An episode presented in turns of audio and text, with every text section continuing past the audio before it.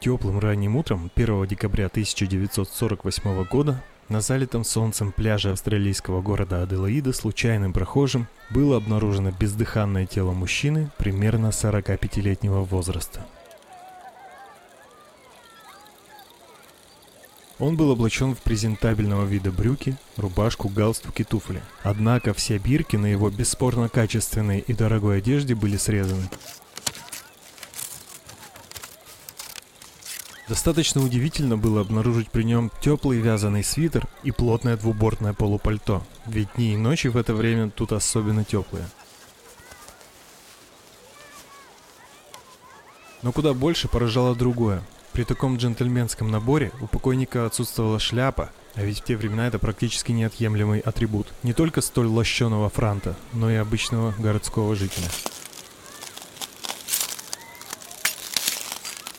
Быстро нашлись немногочисленные свидетели, утверждавшие, что накануне вечером видели похожего мужчину ровно в том же месте. Однако единства в описании его поведения не было. Одни говорят, что приняли его за пьяного спящего, другие отмечают, что периодически он достаточно активно шевелился и вообще, что называется, был огурцом. Внесение определенной толики ясности справедливо ожидали от вскрытия. Но и там все не было так однозначно. Патологоанатомы не обнаружили никаких следов внешнего воздействия, однако пищевой тракт и печень подозреваемого имели припухший вид и следы внутреннего кровотечения. Казалось бы, характерные признаки отравления ядами, но где тогда неотделимая составляющая столь болезненной кончины? Рвота. Отдельно в глаза бросились великолепно развитые икроножные мышцы, что было характерно для профессиональных балетных танцоров или бегунов на дальние и средние дистанции. Точную причину смерти официально установить так и не удалось. Интересно и содержимое карманов загадочного мужчины. Пол пачки жвачки Juicy Fruit, Неиспользованный железнодорожный билет до станции в 10 километрах от места кончины. Использованный билет на автобус, чья остановка находилась в километре от места обнаружения тела. И сигаретная пачка Army Club, в которой болтались сигареты другой марки. В те годы перекладывание дешевых сигарет в пачку более дорогого бренда было достаточно популярной практикой. Однако разница в стоимости между сигаретами внутри пачки и самой пачки была очень большая, что сбивало с толку еще больше.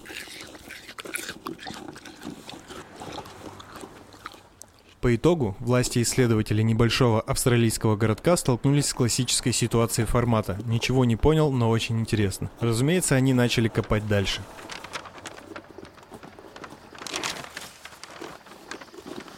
В первую очередь было решено сохранить главную улику, и 10 декабря, спустя 10 дней после обнаружения, тело неизвестного было забальзамировано.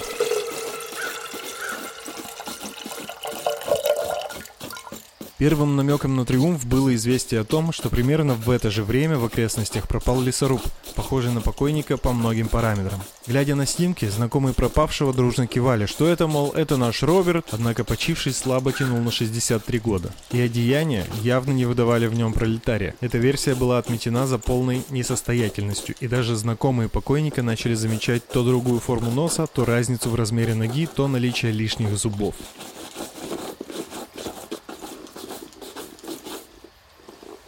Отпечатки пальцев усопшего были пробиты по всем возможным базам данных. Его фотографии прошли через тысячи пристальных глаз надзорных, но все безуспешно. Однако еще одна крупная горсть пазлов ждала их в другом месте –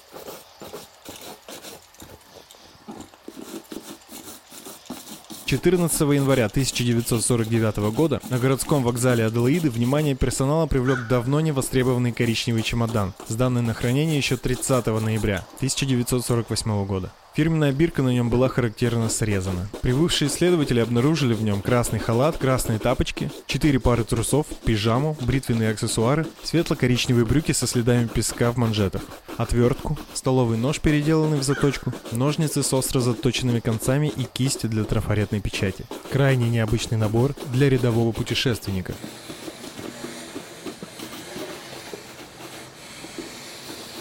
Иронично, что сколько-нибудь полезным элементом находки, двигающим дело, стал лишь красный халат. Нет, на нем не было шевронов именитых организаций, а в карманах ничего не нашлось. Однако анализ его покроя четко указывал на страну производителя – США, чьей продукции в тех краях в то время почти не водилось.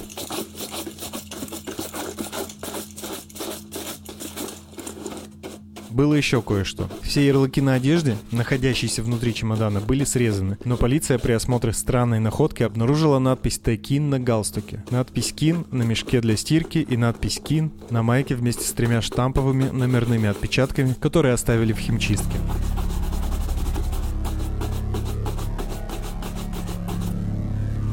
Проверка всех химчисток Австралии осталась безрезультатной, а лезть в другие страны с такой мелочью пока еще не было технологической возможности, дающей этой авантюре хоть какие-нибудь реальные шансы на успех.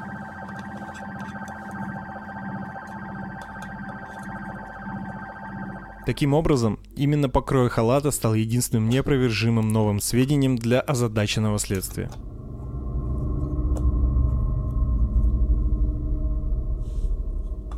За полгода следователи заходят в тупик. Не умолкают ни к чему не ведущие споры о причинах смерти. Десятки обращений австралийцев, узнавших по фото усопшего, вновь и вновь не находят подтверждения. Начинают строиться конспирологические теории применяя на труп то роль красного шпиона, то агента ЦРУ, то беглого ученого, прихватившего с собой массу ценных сведений.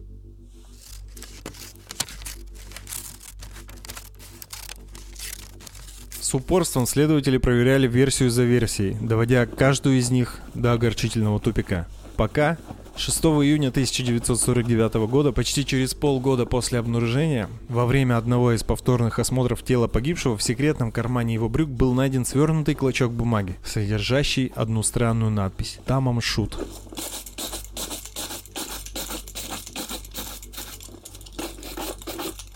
Сотрудники библиотеки идентифицировали этот текст как слово «оконченный» или «завершенный» из последней страницы сборника «Рубаят» за авторством Амара Хаяма. Главная мысль произведений, входящих в эту книгу, заключается в том, что человек должен радоваться каждому мгновению своей жизни и не сожалеть об ее окончании.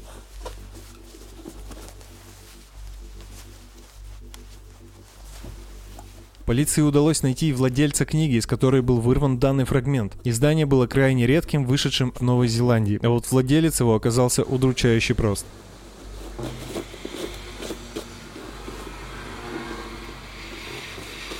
Рядовой врач из клиники неподалеку, обнаруживший книгу на заднем сиденье своего автомобиля 30 ноября 1948 года, буквально за считанные часы до предполагаемой смерти неизвестного.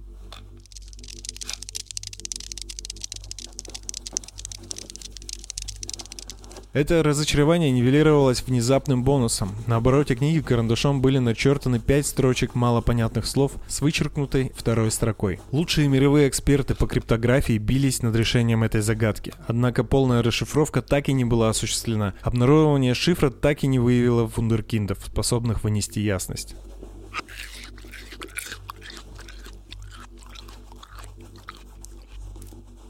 Но были в находке и куда более понятные пометки. На одной из страниц был обнаружен читаемый и крайне обнадеживающий телефонный номер. Выяснилось, что он принадлежал бывшей медсестре, псевдоним которой на период следствия – Джестин, живущей в 400 метрах от места обнаружения трупа. Женщина заявила, что во время ее работы в клинике города Сидней ей принадлежала найденная книга, но в 1945 году она подарила ее одному лейтенанту по имени Альфред Боксел. После Второй мировой Джестин переехала в Мельбурн и вскоре получила письмо от того лейтенанта однако ответила ему о своем замужестве. Также она добавила, что в конце 1948 года ей стало известно о том, что какой-то таинственный незнакомец расспрашивал о ней ее соседа.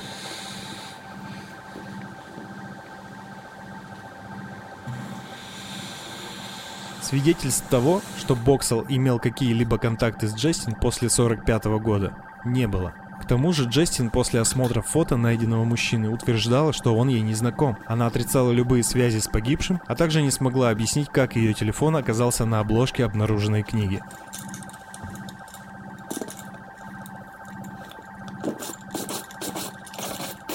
Однако следователи были убеждены, что погибший и есть тот самый бывший лейтенант Боксел но он вдруг внезапно был найден живым, чем еще больше запутал дело. Боксел показал полиции книгу, переданную ему медсестрой в 45-м. Последняя страница книги с фразой «Тамам Шут» была в ней на месте.